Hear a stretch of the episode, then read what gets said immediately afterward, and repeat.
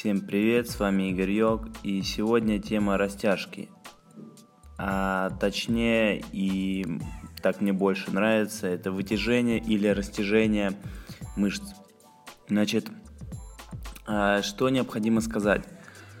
А, растяжки – это не дрыкательный процесс, как обычно делают, когда начинает дрыкаться, когда начинает э, дергаться, когда начинает рвать связки. То есть это не процесс э, болевой.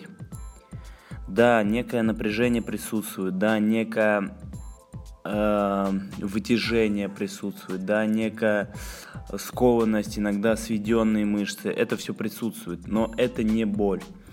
А, еще ее называют рабочей болью, когда вы доходите до предела, до максимума своего, и держите это состояние максимально натянутым. При этом начинаете дышать спокойно. Что хочется сказать? А, наши мышцы, наши фасты, а, фасты это соединительные ткани между внутренними органами, сухожилиями и мышцами.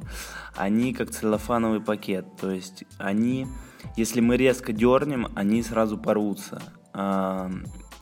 Если мы тянем целлофановый пакет долго, то он постепенно вытягивает, растягивается, и при этом потом он сохраняет свою плотность и в исходное положение не возвращается. Поэтому применяйте именно такой принцип и наблюдайте именно за таким ощущением. А если вы, допустим, начинаете тянуть э, шпагат, э, лотосы делать, э, какие-то там ноги как-то вытягивать, то рекомендация дышать животом. Для того, чтобы тазово-соединительные ткани, чтобы суставы расслаблялись. Когда вы дышите вдох в живот, выдох из живота, тогда у вас расслабляются те мышцы, которые напряжены. Растяжки или вытяжение-растяжение делаются э, в спокойном режиме, когда голова спокойна, когда вы не напрягаете дополнительно умом.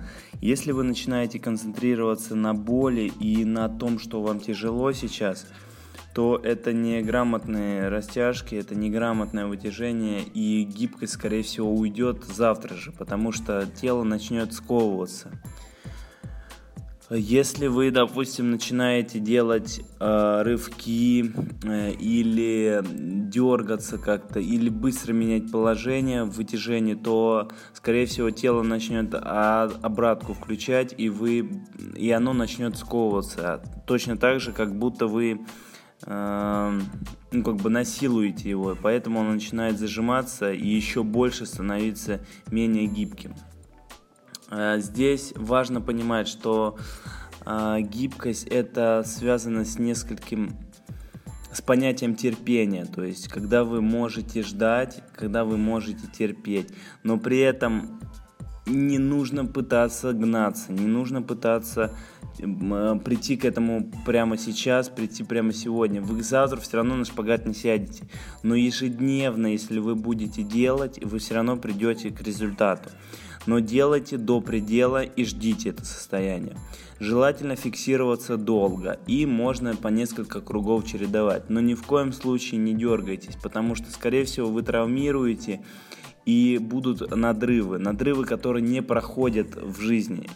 То есть, если целлофан несколько надорвать, он уже не сможет вернуться в исходное положение. То же самое с телом. Если вы надорвали уже связки, где-то как, их уже тяжело потом вернуть в исходное состояние нужно будет специальной практики и так далее. Поэтому начинайте делать все грамотно. И не нужно все и сразу хотеть.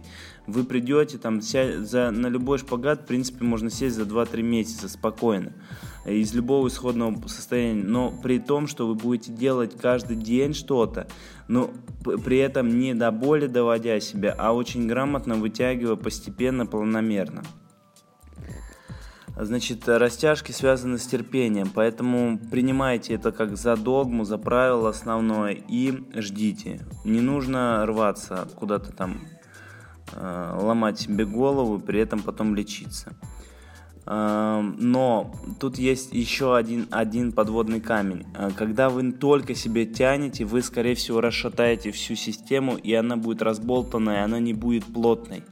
Нужно включить жесткие, статичные и желательно максимально напряженные положения, допустим, после растяжек, потому что э, если просто вы тянетесь, тянетесь, тянетесь и не делаете силовые э, упражнения с, с собственным весом, то система разбалтывается и получается гипермобильность сустава, там перерастянутость и так далее. Поэтому гипернапряжение и гипервытяжение должны постоянно присутствовать. Это неразрывные две части, тогда у вас все нормально получится. Также напряжение помогает даже растягиваться. То есть вы растянулись, потом уплотнились какой-то силовой штукой или наоборот.